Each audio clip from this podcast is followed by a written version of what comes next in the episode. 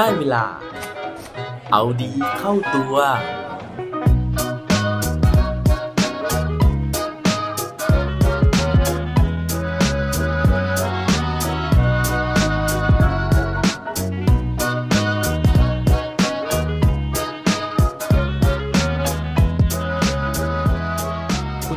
ัญหาในที่ทำงาน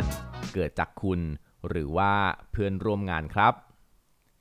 สวัสดีครับพบกับผมชัชวาลแสงปรีดีกรและรายการเอาดีเข้าตัวรายการที่จะคอยมาหมั่นเติมวิตามินดีด้วยเรื่องราวแล้วก็แรงบันดาลใจเพื่อเพิ่มพลังแล้วก็ภูมิต้านทานในการใช้ชีวิตให้กับพวกเราในทุกๆวันนี้นะฮะสำหรับคนที่ดู YouTube อยู่นะฮะผมต้องขออภัยให้กับหัวของผมนะฮะที่มันยุ่งเหยิงมากเลยนะฮะเพราะว่าวันนี้นะครับผมอัดในวันเสาร์นะฮะเป็นวันที่ผมเนี่ยจะต้องเดินทางไปต่างจังหวัดนะครับแต่ว่ารีบตื่นขึ้นมานะฮะแล้วก็อัดพอดแคสต์ก่อนเลยนะครับแล้วก็เรคคอร์ดวิดีโอตัวเองไว้ด้วยนะฮะเพราะฉะนั้นต้องยอมรับเลยนะครับว่าวันนี้ยังไม่ได้อาบน้ำเลยนะฮะแล้วก็ยังไม่ได้ทำธุระส่วนตัวเลยแต่ว่ารีบอัดเอาไว้ก่อนนะฮะเพราะว่ากลัวว่าจะไม่มีรายการออกในวันอาทิตย์ในวันพรุ่งนี้นะครับเพราะฉะนั้นอันนี้ต้องขออภัยไว้เบื้องต้นนะฮะส่วนใครที่ฟังแต่เสียงนะฮะก็ขอแสดงความยินดีนะฮะคุณไม่ต้องเห็นภาพนี้นะครับวันนี้นะฮะผมก็เลยหยิบยกเอาเรื่องราวนะฮะที่ง่ายๆแล้วก็ผมเนี่ยเพิ่งได้ยินมานะฮะเพิ่งได้ไปเรียนรู้มานะครับจากกิจกรรมที่ออฟฟิศหรือว่าที่ทำงานของผมนั่นเองนะฮะพอดีมันมีการอบรมเรื่อง outward mindset นะฮะซึ่งผมคิดว่าเรื่องนี้เป็นประโยชน์มากๆเลยนะฮะนอกจากในเรื่องของการทำงานแล้วเนี่ยมันยังมีประโยชน์ในแง่ของการที่เราจะจัดการนะฮะ manage เรื่องความสัมพันธ์ระหว่างบุคคลด้วยนะครับส่วนถ้าเกิดว่าอยากรู้แล้วว่าไอ้เจ้า outward mindset เนี่ยนะฮะมันคืออะไรนะฮะแล้วก็มันมีความสำคัญยังไงมันจะมาช่วยชีวิตของเรานะฮะแล้วก็ความสัมพันธ์กับคนอื่นได้ยังไงนะฮะรวมถึงมันทำให้ปัญหานี้ที่ทำงานเนี่ยลดน้อยลงยังไงถ้าเกิดว่าพร้อมแล้วไปฟังพร้อมกันได้เลยครับ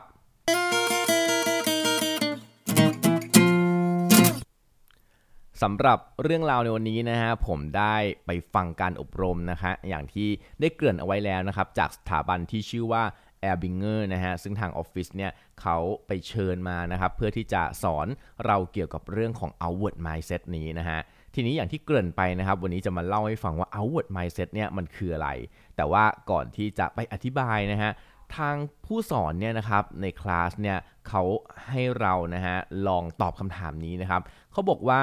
ให้ลองให้คะแนนตัวเราเองนะฮะว่าเราเนี่ยเป็นคนที่มี outward mindset เนี่ยกี่คะแนนนะครับแล้วก็จากนั้นเนี่ยให้ลองประเมินนะฮะองค์กรหน่วยงานหรือว่าบริษัทของเรานะครับว่าถ้าเกิดว่าเราต้องให้คะแนนเหมือนกันนะฮะว่ามีความเป็น outward mindset เนี่ยเขาให้กี่คะแนนกันนะครับทีนี้เขาก็ให้ไปแบ่งกลุ่มนะฮะแล้วก็ให้คะแนนนะครับปรากฏว่านะฮะหลายๆคนเนี่ยก็มักจะให้คะแนนตัวเองประมาณ7ประมาณ8นะครับแล้วก็ให้คะแนนองค์กรเนี่ยก็คือจะประมาณ4ประมาณ3ก็มีนะฮะบางคนก็ดีหน่อยให้ประมาณ6นะครับหลังจากกลับมาในห้องรวมนะฮะเขาก็ให้มาแชร์คะแนนกันนะฮะปรากฏว่าเขาก็บอกว่า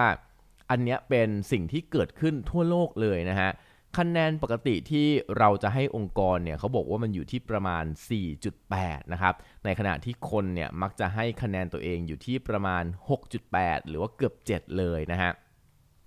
ซึ่งสิ่งนี้นะฮะเขาบอกว่าการที่เราให้คะแนนองค์กรเนี่ยน้อยกว่าตัวเราเองแล้วมันมีช่องว่างของคะแนนอยู่เนี่ยนะครับนั่นแหละฮะมันเป็นบ่อเกิดของปัญหานะฮะแล้วก็เป็นปัญหาที่เกิดจากการที่เราเนี่ยไม่มี outward mindset นะครับเพราะว่าหนึ่งในพฤติกรรมของคนที่ไม่ได้เป็น outward mindset นั่นก็คือ inward mindset เนี่ยเขาบอกว่ามันเกิดจากการที่เราเนี่ยมองไม่เห็นความผิดของตัวเองนะฮะแล้วก็คิดว่าสิ่งที่มันเกิดขึ้นนะฮะปัญหาต่างๆที่มันเกิดขึ้นเนี่ยเป็นความผิดจากคนอื่นโอ้โหพอฟังแบบนี้แล้วนะฮะผมเนี่ยแทบอยากจะลุกขึ้นมาตั้งใจเรียนต่อเลยนะฮะเพราะว่าผมก็เป็นคนหนึ่งที่ให้คะแนนตัวเองเนี่ยเยอะกว่าองค์กรนะครับทีนี้กลับมานะฮะที่เรื่องราวของ outward mindset กับ inward mindset นะฮะอย่างที่บอกไปนะครับไอ้เจ้า outward mindset หรือว่าพฤติกรรมที่เรามองคนอื่นก่อนที่จะมองตัวเราเองเนี่ยนะฮะเขาบอกว่า คนส่วนใหญ่นะฮะมักจะเป็น inward mindset คือเอาตัวเองเนี่ยเป็นศูนย์กลางก่อนนะครับเพราะฉะนั้นเนี่ยมันจะก่อให้เกิดปัญหานะฮะนั่นก็คือว่าเราเนี่ยจะไม่ได้มองคนอื่นเป็นคนหรือว่าเป็นมนุษย์นะฮะแต่ว่าเราเนี่ยจะมองคนอื่นเป็น3สิ่งด้วยกันนะฮะเขาบอกว่าเวลาเราไม่เห็นความสำคัญของอีกคนนึงเนี่ยเราจะมองเขาอย่างแรกเลยคือเป็นพาหนะนะฮะหรือว่าเป็นเครื่องมือซึ่งพอเรามองคนอื่นเป็นเครื่องมือครับเราก็มักจะคิดว่าเราจะใช้เขายังไงนะครับอย่างที่2นะฮะก็คือเขาบอกว่าเราเนี่ยถ้าเกิดว่าไม่มองคนอื่นเป็นคนนะฮะเราก็จะมองคนอื่นเป็นอากาศธาตุนะครับนั่นก็คือเราจะละเลยเขานะฮะเราจะไม่สนใจเขาเลยนะฮะเหมือนคนนี้เนี่ยพูดจาไม่เข้าหูเพราะฉะนั้นเราจะไม่ให้ความสนใจไม่ให้ความใส่ใจเราจะละเลยเขาไปเลยนะฮะแล้วก็อย่างที่3นะฮะถ้าเกิดว่าเราเนี่ยมี inward mindset นะครับเราก็จะมองคนอีกคนนึงเนี่ยเป็นปัญหาหรือว่าเป็นอุปสรรคเพราะฉะนั้นเนี่ยเราก็เลยมักจะคิดว่าคนนี้นะฮะเป็นอุปสรรคขัดขวางเรานะฮะคนนี้เป็นปัญหานะครับแล้วก็เราอาจจะมีแนวโน้มใช้ความรุนแรงหรือว่าอาจจะพยายามหลีกเลี่ยงคนนั้นไปซึ่งเมื่อเรานะฮะมองคนอื่นเป็นแบบนั้นแล้วนะครับสิ่งที่เกิดขึ้นก็คือเรามักจะมีปฏิกิริยานะฮะหรือว่าแอคชั่นเนี่ยในการที่จะตอบสนองต่อคนอื่นนะครับเมื่อเราไม่ได้มองเขาเป็นคนนะฮะมันจะออกมาในพฤติกรรมนะฮะรูปแบบเนี่ย2แบบด้วยกันนะฮะอย่างแรกเลยเขาบอกว่าเป็นพฤติกรรมแบบฮาร์ดนะฮะกับอีกอันนึงเป็นซอฟต์นะครับแบบฮาร์ดเนี่ยเขาบอกว่ามันก็จะเกิดเรื่องราวของการที่เราอาจจะไปเจ้ากี้เจ้าการนะฮะพยายามไปจัดการเขาเพราะว่าเรารู้สึกว่าเขาเป็นปัญหานะฮะเราอาจจะเข้าไปแบบโอ้โหควบคุมเขาอย่างจริงจังเลยนะฮะหรือว่าเราอาจจะมีการข่มขู่นะฮะเราอาจจะมีการวิจารณ์กล่าวโทษนะครับทำโทษละเลยไม่แยแสแล้วก็ดูถูกดูแคลนด้วยนะฮะพฤติกรรมเหล่านี้นะฮะมันอาจจะออกมาทั้งทางร่างกายนะฮะทางจิตใจนะครับลองนึกดูนะฮะว่าแต่ละท่านนะฮะมีพฤติกรรมแบบนี้กับเพื่อนร่วมงานหรือว่าคนในครอบครัวหรือว่าเพื่อนของเราหรือเปล่านะครับกับอีกพฤติกรรมแบบนึงที่เมื่อกี้บอกไปนะคือแบบซอฟๆนะฮะแต่ว่าก็ยังเป็นปัญหาอยู่ดีนะฮะพฤติกรรมแบบนี้เนี่ยมันอาจจะรวมถึงเรื่องของการที่เราเอาอกเอาใจเขาเกินพอดีนะฮะตามใจเขาเกินพอดีนะฮะพยายามที่จะประคบประหงมเอาอกเอาใจทำให้เขาเนี่ยชอบเรานะฮะหรือว่าเราอาจจะรู้สึกว่าเราอยากจะรับสภาพแบบนั้นคือไม่พยายามที่จะพูดความจริงไม่พยายามที่จะทำให้สิ่งต่างๆเนี่ยมันดีขึ้นคือเนี้ยนึกถึงในองค์กรนะฮะสมมุติว่าเราเนี่ยรู้อยู่ว่างานมีปัญหานะครับแต่เรารู้สึกว่าถ้าเกิดว่าเราพูดเรื่องนี้ออกไปเนี่ยมันอาจจะกระทบกับตัวของเราก็ได้เราอาจจะโดนตำหนิหรือเปล่านะฮะว่าทำไมเราปล่อยให้เรื่องแบบนี้เกิดขึ้นเพราะฉะนั้นนะฮะเราก็เลยเก็บเรื่องเหล่านี้เงียบเอาไว้ไม่มีใครพูดเลยนะฮะผลสุดท้ายองค์กรเนี่ยก็ประสบปัญหานั้นนะฮะอาจจะทำให้เกิดการขาดทุนอาจจะทำให้เกิดปัญหาอื่นเนี่ยตามมาเยอะแยะมากมายก็เป็นไปได้อันนี้เป็นตัวอย่างนะฮะของเรื่องของ inward mindset นะฮะที่มันทำให้เกิดปัญหาขึ้นนะครับหลักๆแล้วนะฮะเขาบอกว่าคนที่มี inward mindset เนี่ยนะครับมักจะเอาตัวของเรานะฮะเป็นศูนย์กลางอย่างที่บอกไว้นะฮะแล้วก็มักจะใช้คำว่าฉันนะฮะมากกว่าคำว่าเรานะฮะก็คือขาดการมีส่วนร่วมนะฮะแล้วก็ทำอะไรนึกถึงแต่ตัวเองเป็นหลักนะครับซึ่งการที่เรานะฮะจะฝึกเรื่องของ outward mindset นะฮะเขาบอกว่าให้เราเนี่ยปรับพฤติกรรมหรือว่าท่าทีของเรานะฮะโดยการที่เราอาจจะเพิ่มในเรื่องของการที่ปฏิบัติต่อคนอื่นนะฮะโดยการให้เป้าหมายนะฮะให้ความคาดหวังแทนที่จะไปควบคุมนะฮะหรือว่าใช้การตักเตือนแทนการดุดานะครับหรือว่าให้ฟีดแบ็กอย่างตรงไปตรงมาเพื่อที่เขาเนี่ยจะได้ไปปรับปรุงตัวได้นะฮะรวมถึง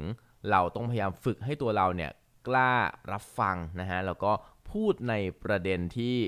มันยากแล้วก็ลำบากใจในการที่จะพูดแต่ว่าพูดเพื่อจุดประสงค์ในการที่จะให้เขาเนี่ยพัฒนาปรับปรุงตัวเองนะครับในแง่ของวิธีที่ซอฟต์ๆเนี่ยก็คือเราต้องพยายามฟังแล้วก็เรียนรู้นะฮะพยายามที่จะยื่นมือให้ความช่วยเหลือนะฮะแล้วก็สร้างการมีส่วนร่วมให้กับเขานะครับรวมถึงการชื่นชมอย่างจริงใจแล้วก็ยอมรับข้อผิดพลาดรวมถึงเปิดรับฟีดแบ็กที่คนอื่นเนี่ยจะมีให้กับเราได้นะฮะ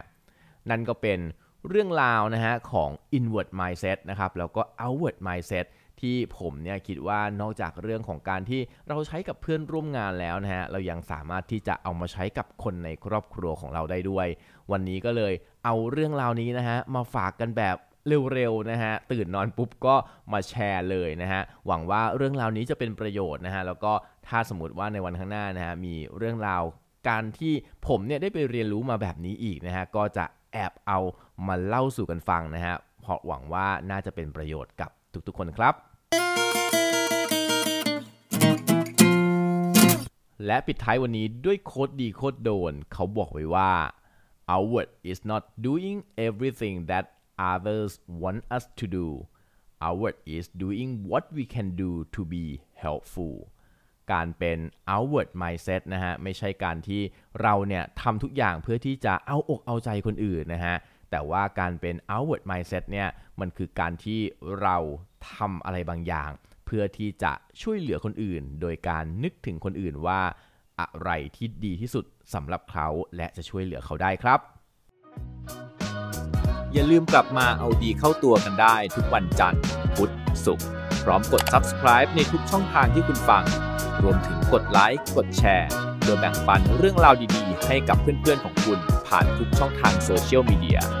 สุดท้ายนี้ขอให้วันนี้เป็นวันดีๆของพวกเราทุกคนสวัสดีครับ